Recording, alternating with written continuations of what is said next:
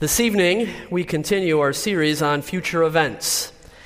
And to date, we have given our attention to the church for the first and the next future events in the eschatological calendar is for the, the church. We know it as the rapture of the church. Spirit baptized believers, both dead and alive, will be caught up in a way to meet the Lord in the clouds.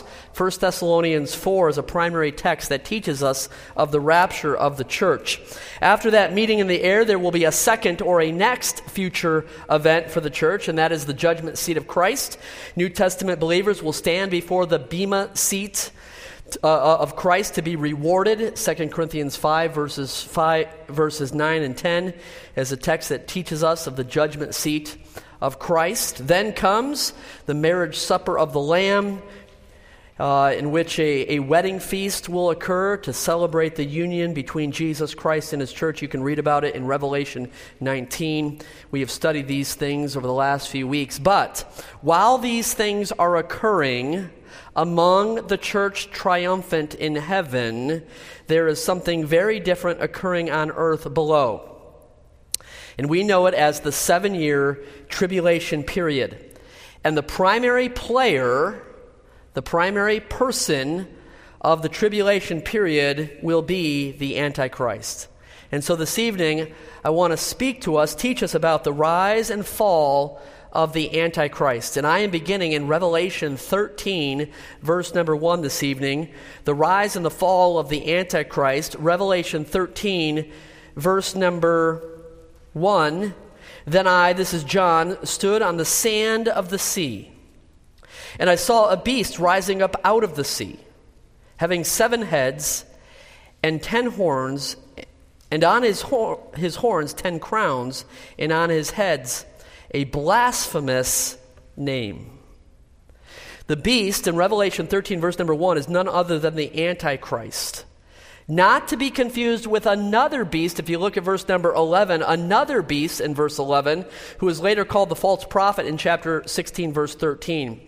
It's not my intent to have us study in detail Revelation 13 this evening, but I want to present a topical study on the person of the Antichrist. And I've prepared a lot of information this evening, perhaps too much information to process, but perhaps you are up to it. The rise and the fall of the Antichrist. Let me pause for prayer. Lord, thank you for the assurance we have that someday you will return for your church, you will reward your church you will feast with your church.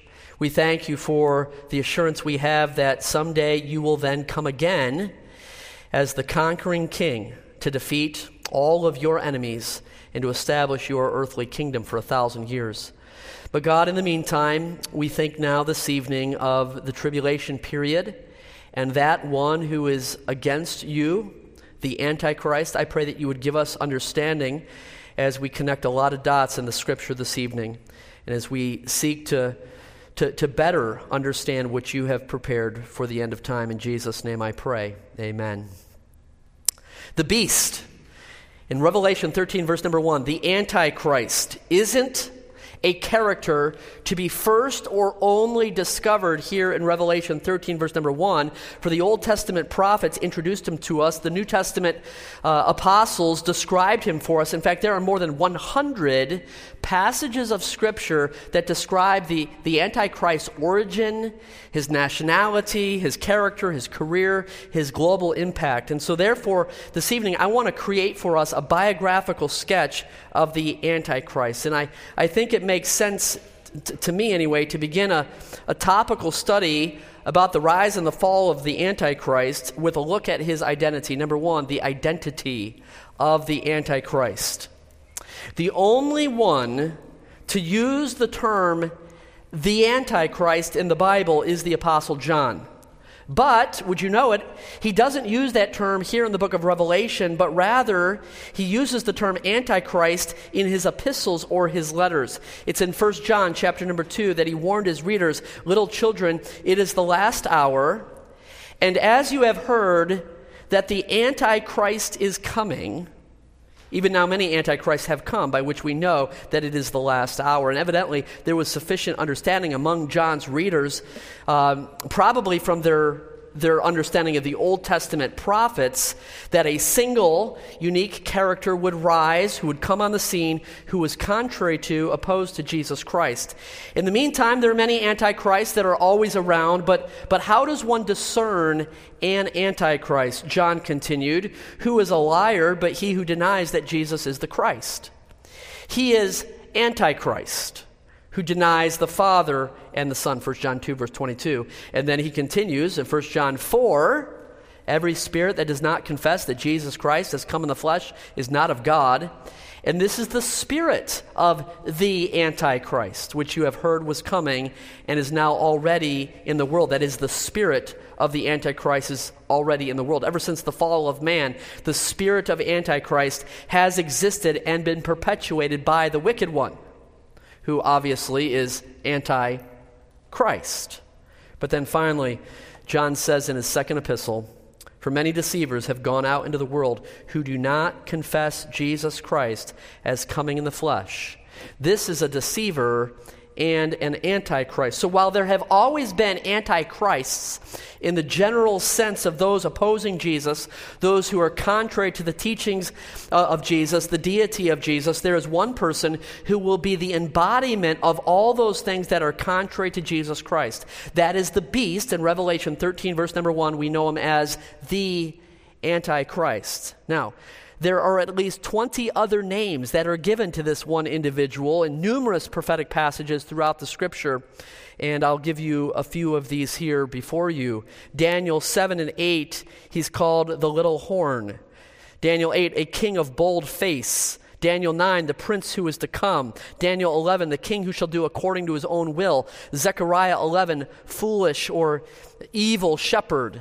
Second Thessalonians 2, the man of sin or lawlessness, also in Second Thessalonians 2, the son of perdition. First John 2:18, we just read that a moment ago, the antichrist. Revelation 13, we have that before us, the beast.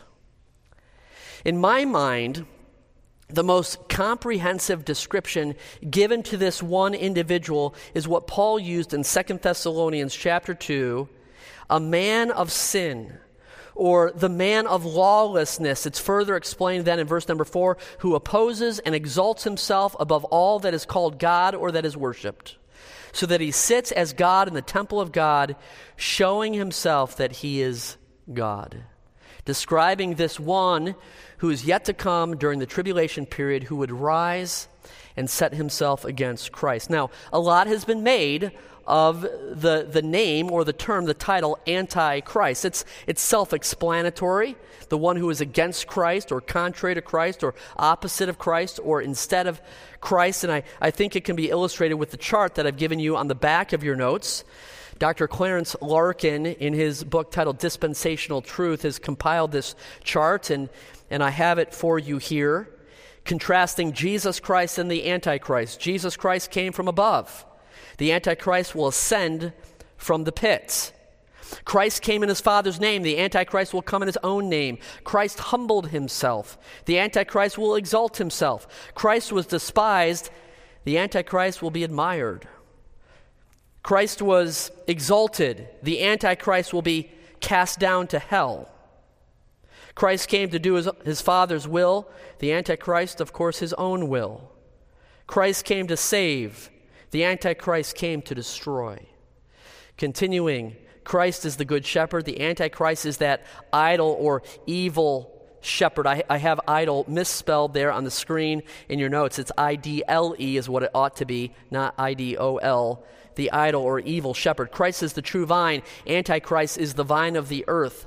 Christ is the truth. Antichrist the lie. Christ the Holy One. Antichrist the lawless one. Christ the man of sorrows. Antichrist the man of sin. Christ is the Son of God. Antichrist is the son of perdition. Christ is the mystery of godliness. God manifest in the flesh. Antichrist will be the mystery of iniquity. Satan manifest in the flesh. And we see this comparison and contrast, and it's, it's self explanatory to us because these two individuals are, in fact, the antithesis of one another. They are the opposite, they are anti the, the other. And these things identify the Antichrist. But we want more than a description, right? We want more than a description of, of identity. We actually want to specifically identify him. Who is or who will be the Antichrist? And so I'm here this evening to tell you that I now know who the Antichrist is. Are you ready? No, I don't know, and I can't tell you. Over the years, many people have postulated the Antichrist, Adolf Hitler, of course, he's, he's at the top of the list, or some other political leader, perhaps a Roman Catholic pope. But the truth of the matter is that if you know who the Antichrist is, you have been left behind. You have missed the rapture of the church, for according to 2 Thessalonians 2, verses 1 through 12, we'll, we'll read that in just a few moments. It is only after the rapture of the church that the identity of the Antichrist will be revealed. And so we do not know, we cannot know. So save your time and energy in all of your speculation. However, um, we, we are curious and we are fascinated as we look toward the eschatological calendar of future events. We know that after the rapture of the church, the tribulation period will occur and the Antichrist will rise. And, and, and so we, we think on the identity of the Antichrist, number one. However, um, while we can't know who he is specifically, the Old Testament prophets and other places in the scripture do give us some clues about him. And, and one of those clues is regarding, number two, the nationality of the Antichrist. And so we can at least narrow our search a bit. And for our purposes this evening, I, I want to give you summaries of, of the matter without laboring through the whole process. I, I've made attempts at this over the years, even this past week. It's rigorous. And so let me, let me help to make it easy for us. Most prophecy gurus, most Bible scholars, uh, believe that the Antichrist will be a Gentile. That, that helps us, a Gentile, for some of these reasons. I'll give these for you. He is the little horn of the revived Roman Empire, according to Daniel 7, who leads a European union of Gentile nations. So we believe he's a Gentile, political leader in that case. He will come from among the people who destroyed the second temple. Who are the people who destroyed the second temple? The Romans. Daniel chapter 9 helps us with that. His covenant with Israel promises Gentile protection for Israel, suggesting that he himself is a, a Gentile making that promise. Other places in the scripture, his rule is part of the times of the Gentiles when the, the Gentiles are dominant over Israel. He rises up out of the sea. We just read that in Revelation 13. The, the sea in Revelation is the whole of humanity. It's the people, it's the nations, it's the multitudes, the, and, and, and all those who speak in, in, in various languages, according to Revelation 17, verse 15. And so, because of these things, it appears that the Antichrist will be a Gentile, perhaps more specifically of Roman descent. Now, not everybody agrees with what I've just offered you. There are some that would contend that the Antichrist will be a Jew. Some will point to a scripture reference like Deuteron, or I'm sorry, Daniel 11, verse 37, where the Bible says that the Antichrist will not regard the God of his fathers. Or the NIV reads, the gods of his fathers. And, and so some would argue that, that he must be of Jewish origin to reject the God of his fathers. But I think Daniel 11:37 is simply saying that, that he's an atheist He's a Gentile of Roman descent who's an, who's an atheist, rejecting God. But um, I would submit he's a Gentile, not a Jew, of Roman descent. And so the identity of the Antichrist, the, the nationality of the Antichrist, we cannot know today who he is. Um, not until the tribulation period can we positively identify him. And, but, but we can understand the activity of the Antichrist. His activity, what he will do during the tribulation period. Of course, again, the church has been raptured up and away. And so these things are not for us to experience, but these things are for us to read of and then um, observe from, from afar, beginning his rise to power. Letter A, his rise to power. Revelation 6 Verse number two tells us that the Antichrist will gain prominence. He will gain position not by waging war, but by effective diplomacy. He will convince the world that he can offer peace. I've given you the scripture reference, Daniel chapter 8, verse 25. Through his cunning, he shall cause deceit to prosper under his rule. And he shall exalt himself in his heart. He shall destroy many in their prosperity. He shall even rise against the prince of princes but he shall be broken without human means. Historically, it appears to us that this may have been partially or initially fulfilled by Antiochus Epiphanes. However, the Antichrist is, is said to be one who rises against the Prince of Princes. Who's that? Of course, Jesus Christ. So, consequently, it's clear to me anyway that this prophecy looks beyond any historic figure like Antiochus Epiphanes, but looks forward to the Antichrist, his rise to power. Secondly, his one world government. The one world government of the Antichrist during the tribulation is prophesied in Daniel chapter 2 with the image of Nebuchadnezzar. Perhaps you remember that that narrative, the image had 10 toes that represented 10 kings under the control of the Antichrist. Revelation 17 tells us that the kings of the earth will, will conclude that they're not capable of governing themselves, and so they give their power and their strength to the beast. Revelation 17, verse 13, they establish a one world government under the control of this one, this beast, this Antichrist. And of course, even in the modern day, we've seen previews of this type of thing with the establishment of the United Nations or the European Union. There may be a day of global pandemic when control is conceded to an organization that is led by an individual. I might just reference the World Health Organization or some body like that when the world is under duress and desperate and everyone bends and bows to some body and concedes control. I don't know how it will come together. However, after events of the last couple years or events of the last few decades, I wouldn't be surprised if the Bible is true, right? And the prophecies and the predictions of God's word, written centuries and millennia ago, are in fact making more and more sense to us today as we watch the news. There will be a one world government, there will be his global economy. His global economy. It's hard for me to imagine a one world government that could be established without a one world economy.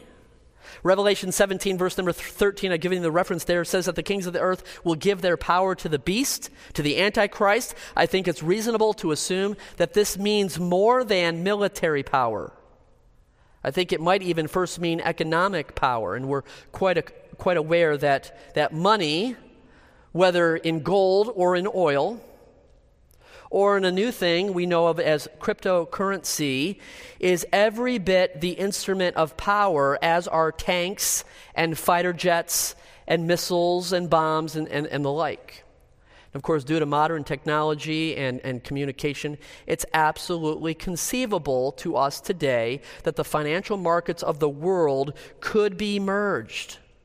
I, I, I think that's very plausible and, in fact, is, is convincing to me. And so the activity of the Antichrist, his rise to power, the one world government, his global economy, some of these things may be put into motion before the rapture of the church. And carefully, we might observe that some of these things are, in fact, being prepared. But upon the rapture of the church and the beginning of the tribulation, the rise of the Antichrist, these things will come, come to be. How about number four? His satanic religion his satanic religion. Now, there are several places in the Bible that describe the religion of the Antichrist. I mentioned Daniel chapter 11, where it appears that the Antichrist will be an atheist. He will reject the God of his fathers. But I like how Second Thessalonians 2 puts it, and I would ask for you to turn with me there. I would ask for you to turn with me in your copy of the scriptures to Second Thessalonians chapter number 2. I preached from Thessalonians 2 four years ago, a, a message I titled, What if I am left behind. And I, I could point you to that message. Of course, the re- recording is on our website through sermonaudio.com. But let me simply read for us Second Thessalonians 2, and without commentary, and, and you track with the reading of this and understand the satanic religion of the Antichrist. Second Thessalonians chapter 2. Now, brethren, concerning the coming of our Lord Jesus Christ and our gathering together to him, we ask you not to be soon shaken in mind or troubled, either by spirit or by word or by letter, as if from us, as though the day of Christ had already come, as if we've missed his coming. Let no one deceive you by any means, for that day will not come unless the falling away comes first, and the man of sin is revealed, the son of perdition. That is our character this evening, the Antichrist. The, the man of sin is revealed, the son of perdition, who opposes and exalts himself above all that is called God or that is worshiped, so that he sits as God in the temple of God, showing himself that he is God. Of course, we understand that we need a, a rebuilt temple for, for some of this to come to, be, to, to pass. Verse 5 Do you not remember that when I was still with you, I told you these things? And now you know what is and now you know what is restraining, that he may be revealed in his own time. For the mystery of lawlessness is already at work. Only he who now restrains will do so until he is taken out of the way. I, I, believe it's the, the Spirit of God dwelling within his church, the restrainer. And then the lawless one will be revealed, whom the Lord will consume with the breath of his mouth and destroy with his, the brightness of his coming. We read some of that earlier in the service in, in Revelation 19. The coming of the lawless one is according to the working of Satan with all power, signs, and lying wonders. You see, folks, the miraculous, the supernatural, the sensational is not validation that it is from God, but in fact could very well be from Satan. Verse 10 And with all unrighteous deception among those who perish, because they did not receive the love of the truth, that they might be saved. And for this reason, God will send them a strong delusion that they should believe the lie, the lie of the Antichrist, explaining where the church has gone, why hundreds of thousands, yea, millions of believers have vanished, that they all may be condemned who did not believe the truth, but had pleasure in unrighteousness. Folks, I don't know what all of this will look like. Will, will this be a, an ecumenism? Is this an atheism? Is this another ism? Whatever message is peddled by the Antichrist, the world will drink the Kool Aid and accept his deceptive lie and his, his message. His satanic religion, letter E his covenant with Israel. Daniel 9, verse 27, we're connecting a lot of dots here for you. Daniel 9, 27 tells us that the Antichrist will make a covenant with Israel for seven years, but he will break that covenant. He will break that peace treaty in the middle of the tribulation. Unfortunately, that, that covenant will keep Israel from seeking God during those first three and a half years of the tribulation period, as they will trust the peace peddled by the Antichrist. The Antichrist, number six, his activity, his death and resurrection. Revelation 17. I don't have the scripture for you to project, but Revelation 17 8. The beast that you saw was and is not, and will ascend out of the bottomless pit and go to perdition, and those who dwell in the earth will marvel, whose names are not written in the book of life from the foundation of the world, when they see the beast that was and is not and yet is. This is a counterfeit duplication of Christ's own supernatural resurrection. From that point on, Satan will indwell the Antichrist so that he will have the power to perform the signs and the lying wonders that we just read about here in 2 Thessalonians 2, verses 9 through 12. And this, this supernatural phenomenon. But then ultimately, number seven, well, I guess it's letter G Letter G, his ultimate destruction. You still have Second Thessalonians open before you look ahead to verse number Second Thessalonians 2, and I have a scripture reference that doesn't exist. Second Thessalonians 2, verse 18. Anybody have that? I don't have that. And so uh, we're going to have to, the lawless one is revealed. Verse number 8, thank you. That's what I was looking for. Then the lawless one will be revealed, whom the Lord will consume with the breath of his mouth and destroy with the brightness of his coming. And that's a fascinating, fascinating description of the power, of the glory of God. It doesn't say with thermonuclear war, it doesn't say some atomic or, uh, or some other conventional weaponry.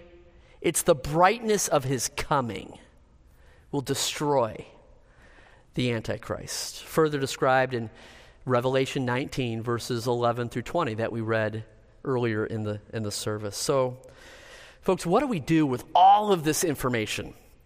The rise and the fall of the Antichrist, with maybe a dozen different scripture references that I, that I cited, connecting the dots and, and, and giving you the, the story. What do we do with this? As the New Testament church, we are not looking for the Antichrist. We are looking for the Christ.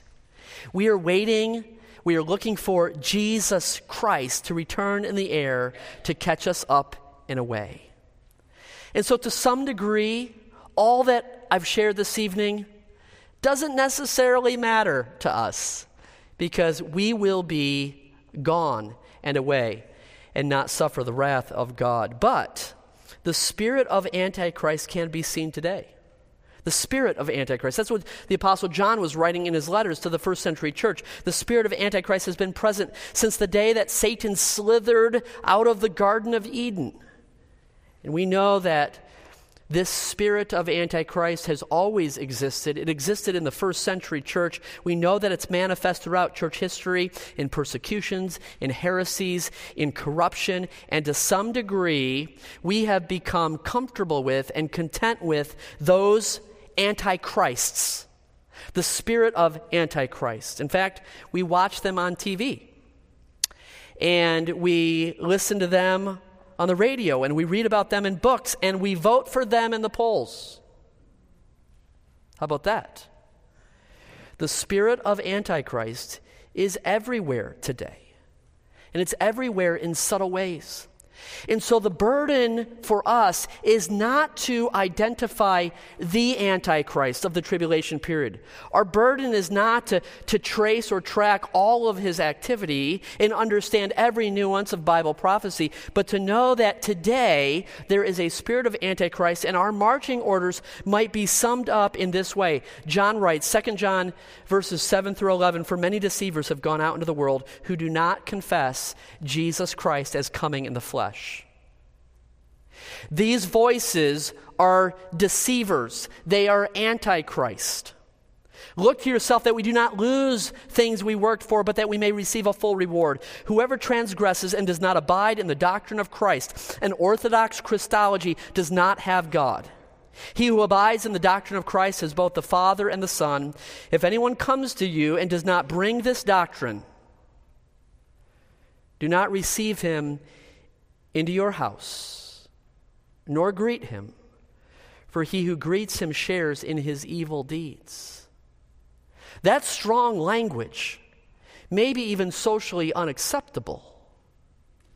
But the doctrine of Jesus Christ, the deity of Jesus Christ, the work of Jesus Christ, the person of Jesus Christ is so important that today, not, not later sometime, but today, we must be careful and discerning.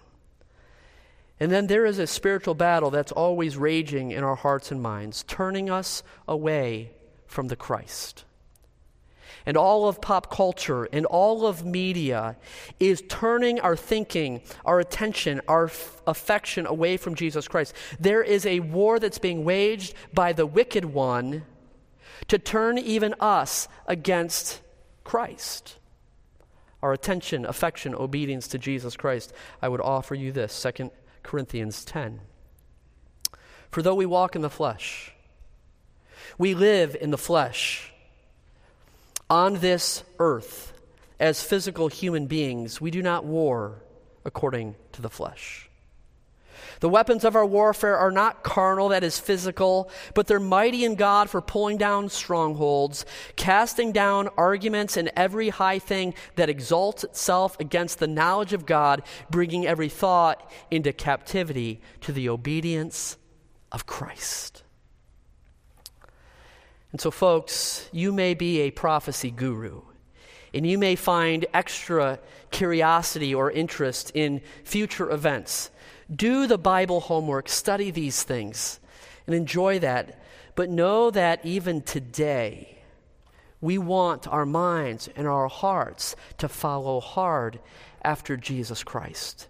And we ought to reject anything that would be against him. Let me pray. God in heaven, thank you for giving us just a glimpse through the window of future events. And God, we trust that what you have told us is true and will come to pass as you have said. We're grateful, Lord, that we are not destined for wrath because your wrath was placed on Jesus Christ and you purpose to rapture us away before the tribulation.